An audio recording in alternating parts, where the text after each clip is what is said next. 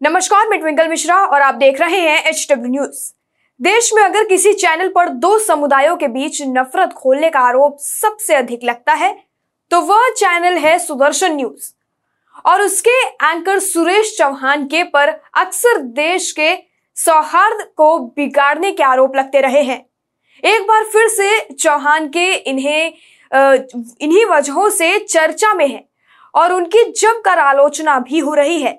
दरअसल सुरेश चौहान के को भारतीय सेना के जनसंपर्क विभाग द्वारा आयोजित इफ्तार पार्टी रास नहीं आई और उन्होंने भारतीय सेना को भी भला बुरा कहते हुए बीमार तक बता दिया।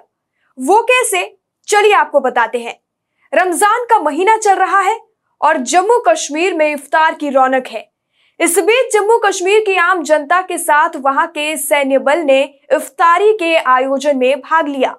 और उसकी कुछ तस्वीरें पीओआर डिफेंस जम्मू के ट्विटर हैंडल से ट्वीट की गई थी, जिसके बाद एंकर सुरेश चौहान के उस ट्वीट पर रीट्वीट करते हुए अपनी प्रतिक्रिया देते हुए उन्होंने कहा कि अब यह बीमारी भारतीय सेना में भी घुस गई है। प्रश्न चिन्ह के साथ उन्होंने लिखा, दुखद, जिसके बाद पीओआर डिफेंस जम्मू के ट्विटर हैंडल से इस ट्वीट को डिलीट कर दिया गया। आपको बता दें सुरेश चौहान के, के इस प्रकार की प्रक्रिया पर कई लोगों ने आलोचना की है। साथ ही यह सवाल भी उठाया जा रहा है कि इस ट्वीट को डिलीट क्यों किया गया? भारतीय सेना द्वारा डोडा ज़िले के अरनोरा में यह इफ्तार पार्टी आयोजित की गई थी। लगभग हर साल इसी तरह का आयोजन होता रहा है और इस साल भी उल्लास के साथ इसे मनाया जा रहा था। लेकिन सुरेश चौहान के, के इस प्रकार के ट्वीट के कारण इस पर भी सवाल उठने लगे। यह बात भी अब तक स्पष्ट नहीं हो पाई है कि आखिर किन वजहों से इस ट्वीट को डिलीट किया गया है। ट्वीट को डिलीट किए जाने के बाद कई लोगों ने सेना के पीआरओ की ओर से उठाए गए इस कदम पर प्रतिक्रिया दी।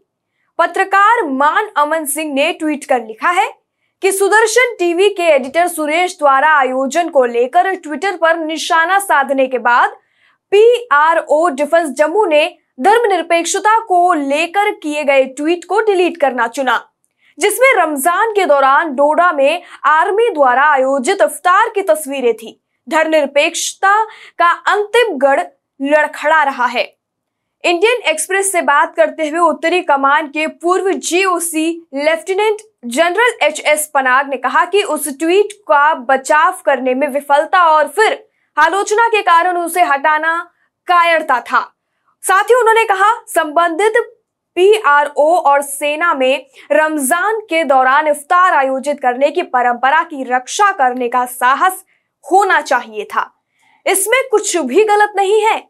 यह स्थानीय आबादी का दिल और दिमाग जीतने की सेना की नीति का हिस्सा है।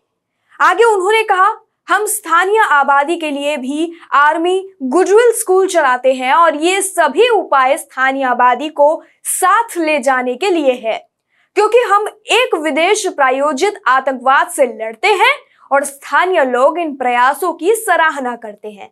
किसी भी मामले में जम्मू कश्मीर में इफ्तार आयोजित करने में कोई नई बात नहीं है और यह कई वर्षों से चलन में है। पश्चिम कमान के पूर्व general officer commanding in chief lieutenant general Tej Sapru ने भी ट्वीट डिलीट किए जाने पर अपनी नाराज़गी जताई है। उन्होंने कहा है कि ट्वीट में कुछ भी गलत नहीं था। इसका जोरदार बचाव किया जाना चाहिए था। सेना आतंकवाद प्रभावित क्षेत्रों में इफ्तार का आयोजन करती है। क्योंकि स्थानीय आबादी तक पहुँचना आतंकवादियों से लड़ने का एक अभिन्न अंग है। और जम्मू कश्मीर के इस हिस्से के मुसलमान आप या मुझसे ज़्यादा एक भारतीय हैं। उन्होंने आगे कहा, सेना किसी अन्य धर्म के लिए भी यही काम करेगी। यदि उस क्षेत्र में संघर्ष होता और जिससे वह निपट रही होती, वास्तव में हम ऐसा उत्तर पूर्व के राज्यों में भी ईसाई आबादी तक पहुँच बनाने के लिए करते हैं। इसका धर्म या राजनीति से कोई लेना देना नहीं है और यह विशुद्ध रूप से लोगों को अपने साथ लेकर आतंकवाद से लड़ने का एक साधन है। वही चौहान के की आलोचना पर प्रतिक्रिया देते हुए सेना के पूर्व major major general Yash Mor ने ट्वीट किया और कहा है कि भारतीय सेना अंतर धार्मिक सद्भाव से सबसे आगे रही है। हम अधिकारी के रूप में इस तथ्य पर गर्व करते हैं कि हमारा कोई धर्म नहीं है। हम उस सैन्य दल का धर्म अपना लेते हैं, जिसका हमें आदेश दिया जाता है। गौरतलब है कि चौहान के अपनी सांप्रदायिक बयानबाजी और मुस्लिम विरोधी नफरत भरे भाषणों के लिए कुख्यात हैं। पिछले साल दिसंबर में हिंदू युवा वाहिनी द्वारा आयोजित एक कार्यक्रम में इस तरह की ही एक टिप्पणी करने के चलते एक जनहित याचिका यानी पीआईएल में सुनवाई का सामना कर रहे हैं।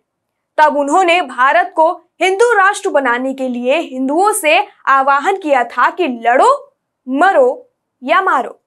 हाल ही में चौहान के ने दिल्ली के बुराड़ी में आयोजित हिंदू महापंचायत में मुख्य अतिथि के रूप में वक्तव्य दिया था, जहाँ पाँच पत्रकारों यानी जिनमें से चार मुसलमान थे उन पर तथाकथित रूप से हमला हुआ था। घटना के बाद चौहान के का नाम दिल्ली पुलिस द्वारा दर्ज की गई एफआईआर में था। इस खबर पर आपकी क्या राय है और आप क्या सोचते हैं? कमेंट सेक्शन में हमें लिखकर ज़रूर बताएँ। वीडियो यही समाप्त होता है। धन्यवाद।